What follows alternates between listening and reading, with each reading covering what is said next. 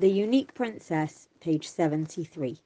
Naturally, a woman wants to look respectable, both in her own eyes and in her husband's eyes, and she can do this while making sure that her clothing and her behavior are in accordance with the laws of modesty.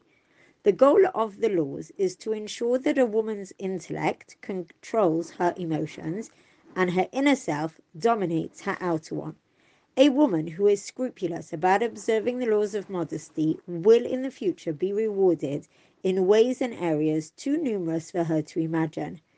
Rabbi Pinchas HaKohen Bar Chama said, When a woman is modest in her home, just as the altar atones, so too she atones for her home. As it says in Tehillim, Eshtacha kegefem paria b'yarkase beisecha.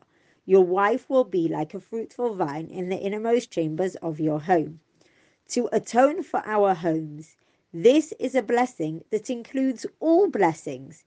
In a house where sin is atoned for, there is nothing to block the divine blessing from pouring in.